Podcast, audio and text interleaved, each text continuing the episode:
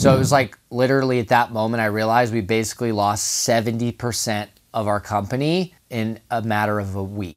Everything we had built for five years in one week with one change that was a once in a decade type of event in the middle of the most important, worst time that it could have ever happened. Welcome to Big Business Mistakes, hosted by Brandon and Kaelin Poulin. Hear the most successful entrepreneurs tell jaw dropping stories and lessons behind their biggest business mistakes so that you don't make them. Ditch the fake highlight reel and get the raw truths and golden lessons of what it actually takes to scale your business from those who have done it. This is Big Business Mistakes.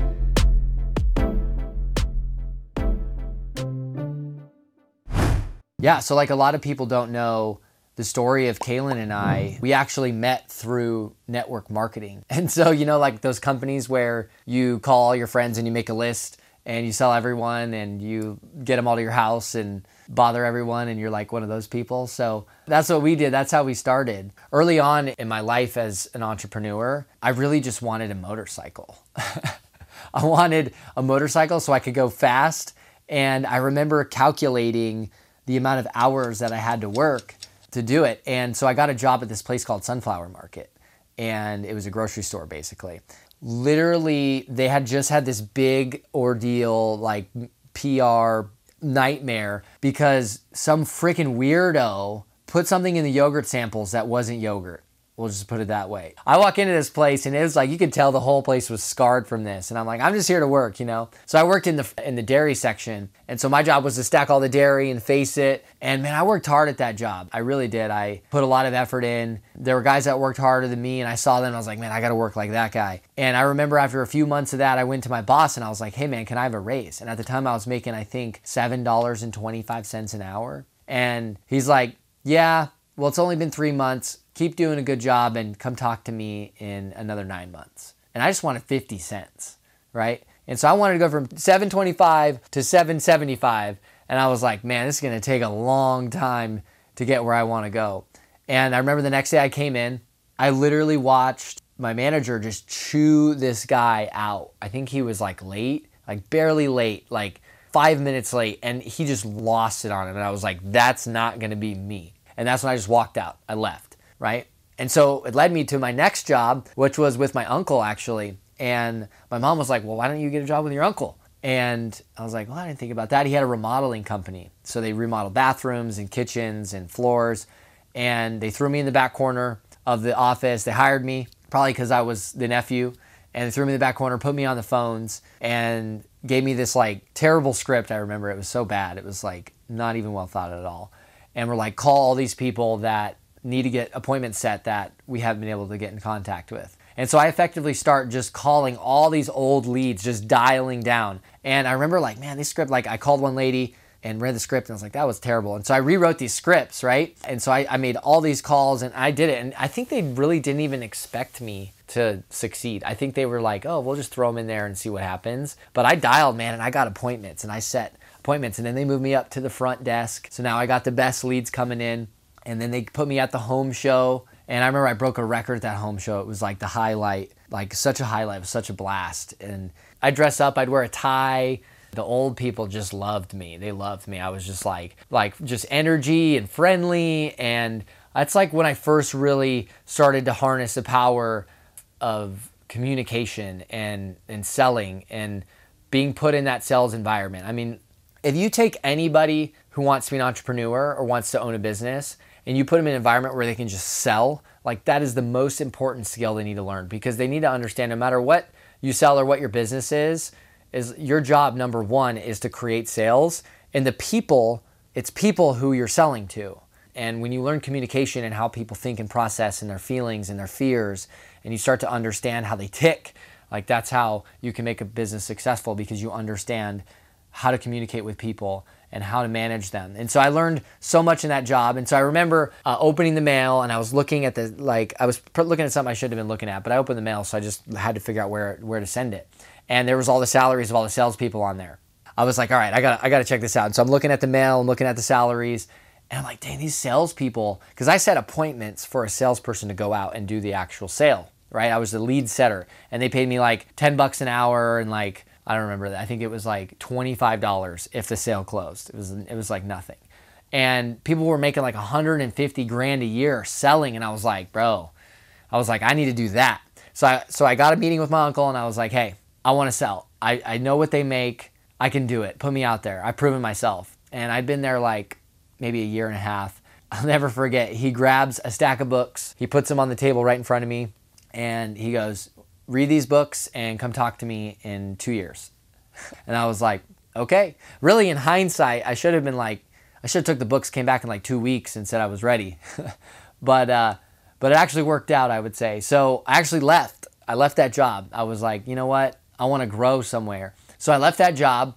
I went. I was 17 at the time and I filed my first LLC. I started my first company at 17. I looked up Google and I was like, how do you start a company? And I was like, there you go. And so you p- printed out this template on some website and figured it out. And, uh, and there you go. I started my first company at 17. And so my buddy Rory had just come back from Arizona and he, I was in Albuquerque, New Mexico at the time and he was doing auto glass. And so they were selling windshield replacements at gas stations and he was like crushing and he was all excited. So he comes back with this like fanny pack and he's like, bro, check this out. And I was like, why you got a fanny pack? And and so it's got this like toolkit in it so that you can fix windshields, right? And so I'm like, I'm like, what the heck? And so we go to a, a grocery store and he like approaches some lady walking to her car and was like, hey, do you care if I fix your windshield for free? And this lady's like, who the heck is this guy walking up to my car? You know what I mean? And so he was like, check it out. So he showed me and he fixed this lady's windshield in like three minutes. And because it had a chip in it. And I was like, whoa, like that's cool. And I was like, well, can you charge, like you can charge for this, right? And it turns out insurance companies will pay to do it for free. I don't know what the market of that is like now, but then they would do it for free. So the insurance company would pay like $90 for that thing that took three minutes out of a fanny pack and it wouldn't cost the customer anything. You just had to get their insurance card and make a phone call. And I was like, I could do this.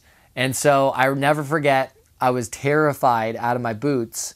Like, I started the company, I did the paperwork, and I'll never forget getting my first client. And so when I say client, it was the first site. So I got in the car with my mom. I was like, we're going to lunch. And I was like, but hey, I need to make a, a pit stop at this gas station. And I knew that if I if I had my mom with me, that I would get out of the car. Because if I drove there myself, then I would I would chicken out, right? So I knew that if I had my mom with me, I'd get out of the car. And I get out of the car at this gas station. I walk in, the Middle Eastern guy's in there, and he's looking at me like, you know, what cigarettes are you gonna buy? You know what I mean? And I'm like, and I'm like, hey man, so I have a proposition for you, an opportunity, and I'm with I think it was called Instant Auto Glass was the company. I was like, I'm with Instant Auto Glass, and we're here locally in Albuquerque I want to clean all your customers' windshields for you when they come. And so you'll be the only gas station where you can get your windshield cleaned while you pump your gas. And then while I'm cleaning their windshield, I'll look and see if they have any chips on their windshield. And if they do, I'll offer to fix it for free. And I can bill their insurance and it won't disrupt your gas station. And then I'll pay you, I think I paid him like 50 bucks a day to be there. So I'll clean your customer's windshield for free. I'll pay you to be here. And he was like, okay. And I was like, really?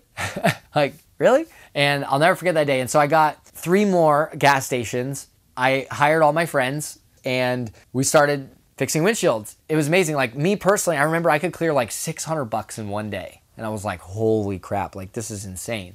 Like this is crazy money. You know, I'm used to making 10 bucks an hour. You know, work one day, make $100. I'll never forget just like just being out there on the grind. Again, just like approaching people, learning sales, learning communication, hey ma'am, how you doing today? Like I taught, like so many people gave me dirty looks. I learned how to take no for an answer. Like I learned how to take rejection. I learned how to get rejected over and over and over and over and over and over again and approach complete strangers. And so now all of a sudden it's, it's like, wait, the worst thing that happens is they just say no. But when they say yes, it's like this exhilarating feeling. And I think a lot of entrepreneurs, what happens to us and the reason that we we don't go after what we really want is because we're afraid of rejection, right? We're afraid of failure. We're afraid of what if people say this about me or what if they say no and what if they don't like me and and so when you do sales, you push through all of that and you eliminate all of these objections and excuses that you have and you get through to a point where you just don't care anymore and then you just go after what you really want right? And so i was building that muscle right? I was building up that muscle of rejection and sales and, and people and communication and closing right? Getting the deal getting the insurance card at the time. That's what it was all about. And it went well. I made money but at the end of the day i didn't know how to manage people I didn't know how to run the economics of the operation. I didn't have any mentors and I, I, didn't have anyone to help me ultimately and I quit. It was hard. All of my uh, friends, they quit. They weren't making money. I was the only one who could make money, and it fell apart ultimately. And so I remember one day I came home from the gym. I just finished working out, and my parents actually owned a gym at the time. And my dad has always been in sales or an entrepreneur, always doing something. And I, I came home from the gym. He opened the door and he like put a shake in my face. And he was like, hey brandon i made you a shake. Try this. And i'm like you don't ever make me anything. Like why are you making me a shake? Like what's happening? And he was like here here try this. It's, oh isn't it so good? And i'm like what's wrong with you?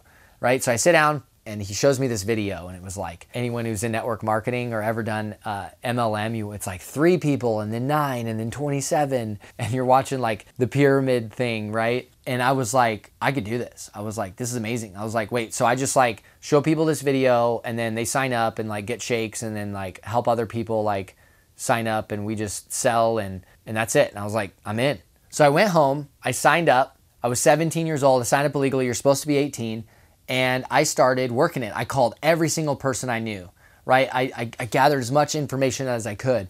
And truly, I found my first mentor. There were two mentors in that company, and it was an incredible uh, success of a company that I joined. It was, it was Body by Vi, uh, ViSalus 90 Challenge, and we sold health products. And so every single night, I was in a living room with a different random group of people that I accumulated through phone calls to make a presentation to, show them the deal, close the room. I stood up in front of the room. I learned how to teach. I learned how to speak. I learned how to close a room, right? I learned how to present. And, and these are all skills that they're just invaluable in business, right? You have to build these skills because you, you need them no matter what business you're doing. And so that's why I love network marketing as like a training ground for entrepreneurs. It's like such a great place to to learn skills. And so through that, we actually did about $12 million in sales over four years.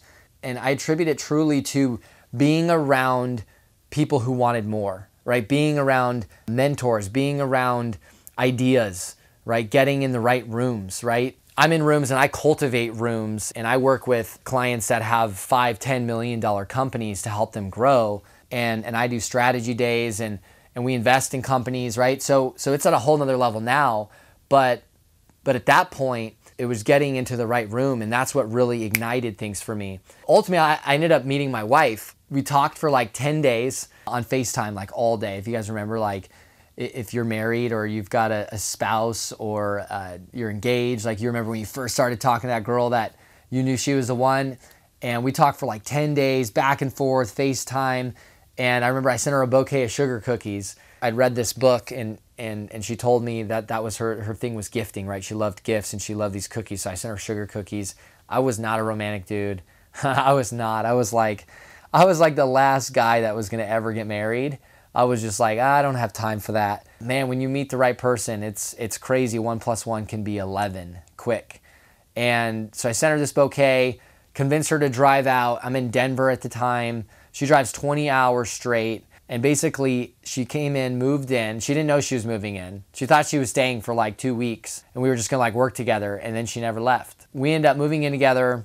So, through that success, working with her in network marketing, I learned all the skills that I needed to really start my own business. I finally got the bike, right? I finally got the bike. I got the girl. I got the car. I had ultimately everything the world said that you should have to be successful, and then you'd be happy. I was on stages, people wanted to know my name, people look up to me. I was training, I led people that were way older than I was, and man, my ego was huge. That's for sure at that point. I'll never forget just the feeling of like emptiness at that point. That's really when God entered my life, and that's when I gave my life to Jesus and I got saved right? And so these religious terms that people don't really understand fully, but for me, it was like at the height of all of this, I had everything that everyone said you you should want, but I felt empty inside. And, and this was, I was at 19 years old. And it's a crazy experience. So I ended up going to a church, I got saved, and God became a huge part of my life at that point. Now, I believed, but I didn't really follow.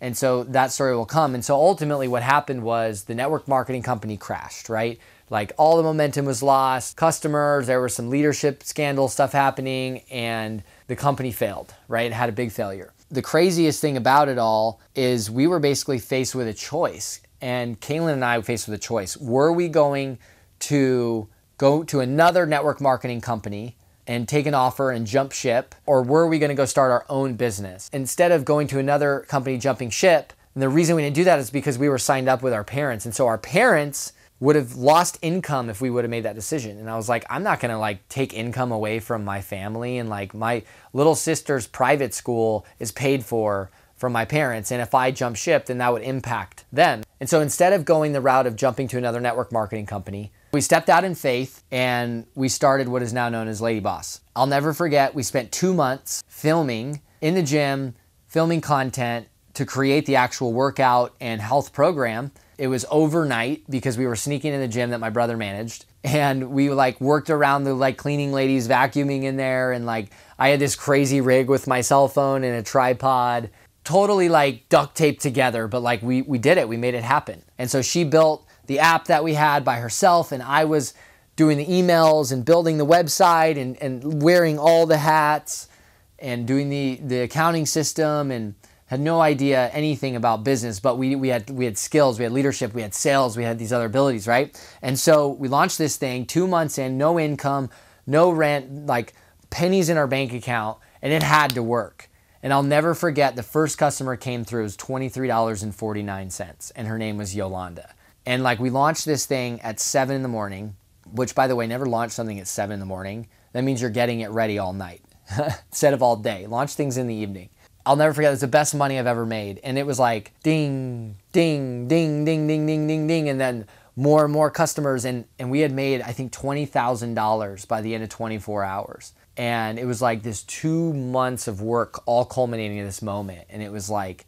It was mind boggling. And thus the journey begins, right, with Lady Boss. And really for a year, we kind of coasted, right? We were making $20,000 a month. We were comfortable we were living a laptop lifestyle. We didn't work that much. And we got to this point where we got bored. Like I basically retired at 23 and we got bored. And it was like i remember god just like tapping on my knocking on my heart just like are you going to do this thing for real and help people? Are you going to make an impact with it? Are you going to see what you're made of? Are you going to see what you're capable of? Or are you just going to hang out right? Be comfortable. And man i knew i had this fire and and you have this fire. If you're watching something like this you have that fire. Like it exists in you and I needed to stoke it. I was getting bored. I wanted to see what I was made of. And so I remember we signed an office lease and we decided to start hiring people. That's when we went all in. That was our all in tipping point moment where we're like, we're gonna do this thing. We're gonna make this happen. We hired like five, eight people. I had no idea what I was doing. I was learning as I went. I was using books as my mentor. Looking back, I regret not spending way more money for strategy days with Uh, with entrepreneurs joining more groups. We were in groups, but we didn't have one-on-one support and help and we made so many mistakes. But but we fumbled our way through it, right? And that's part of what I love about what I do now is getting to help entrepreneurs with that strategy when they're crossing through the thresholds of 2 million, 3 million, 5 million, 10 million, 15 million and dealing with those problems. It's insane. And so what ended up happening was we grew fast. I mean, we went from 200,000 to 2 million to 7 million to 30 million to 33 million to 40 million to 44 million right, in annual revenue. And this rise was intense. I mean, it was like I've never been pushed so hard and challenged. And, and this happened over years. You know, you fast forward, there was Inc. Inc. number four, fast growing B2C in 2019. We've cumulative done over $200 million in revenue now, and all this stuff, right? But it didn't end the fairy tale ending that most people think. And so what actually happened in 2021, Kaelin and I, we were entering a new season of our life. We had one daughter at the time and one on the way. And we really felt like it was time for us to enter a new season in our career and our business and that our chapter with lady boss was going to close. And it was terrifying. Like i denied it. I resist like i didn't really know what else i could do. I'd been doing this for so long. I'd been doing it for years and we had built this incredible business and this amazing like 700000 customers and just coaching products. We had a coaching program. We had over 700 clients. We had huge coaching staff. We had built an entire phone sales team of 50 agents in la jolla california an office. We had done over $100 million in consumer packaged good revenue. We had, we had multiple product lines. We had all kinds of stuff going on. Digital programs. We had done webinars, live events. We were doing an annual event, so many different things. It was like I didn't know who I was outside of this. And but God kept pushing. He was like, it's time for a new season. It's time for a new season. So we launched a process in 2021 to take the business and sell it. And when we talked to multiple different brokers and launched the process, it was supposed to sell between 75 and 100 125 million. That was like a sure thing. That was like, this is what it'll go for based on all the margins and the multiples and all of that. So ultimately, I was like, wow, like that's that's insane. Like, what would you do with that? Like, that's a crazy amount of money. But I knew what we were doing and building value, and I knew that at some point it would probably happen. We would probably sell. We launched this process. It went super well. Incredible guys we were working with. I learned so much during it. We ended up at a point where we had 70, I think it was like 73 different parties engaged, and we had all the big names: Jenny Craig. Slim Fast, Weight Watchers, right? We had all these big companies looking at us because they were all in the women's weight loss space, all in the women's health space. I just remember how the conversations were escalating and things were getting exciting. And then the update hit. The update was Apple on your cell phone did an update and a little notification popped up and it said ask app not to track. That one little notification where people opted out stripped a massive amount of data away from all these networks that were advertised on. Customer acquisition was driven by paid advertising on Facebook, on YouTube, on Snapchat. We were all over the place. And so, in that basically week to two week span of time, we lost 70% of our customer acquisition like that. Like, and this was a once in a decade shift. And for some reason, most companies that I talked to, it was somewhere around there for them. Some weren't impacted, but big ones, the ones, the players that were at scale, they had the same impact. It basically lit a bomb off inside of the most intense, exciting process that was going to be the culmination of this whole season in this company. It was hard. It was like everybody held their breath and they took a step back and they were like, we want to see what happens because we were positioning at this premium multiple and it was an intense process, right? And so I go from we're going to sell for 75 to 125 million to like hey, we got to like regroup and go f- like I got to take my energy from this process and like re go figure out in this company. And we had done major pivots along the way of going from 0 to 44 million dollars in revenue. I'd overcome massive challenges, the team like I'd made so many mistakes, but we had overcome a lot of challenges. And, and so challenges weren't the problem. It was that we had already decided that we were ready to move into a new season.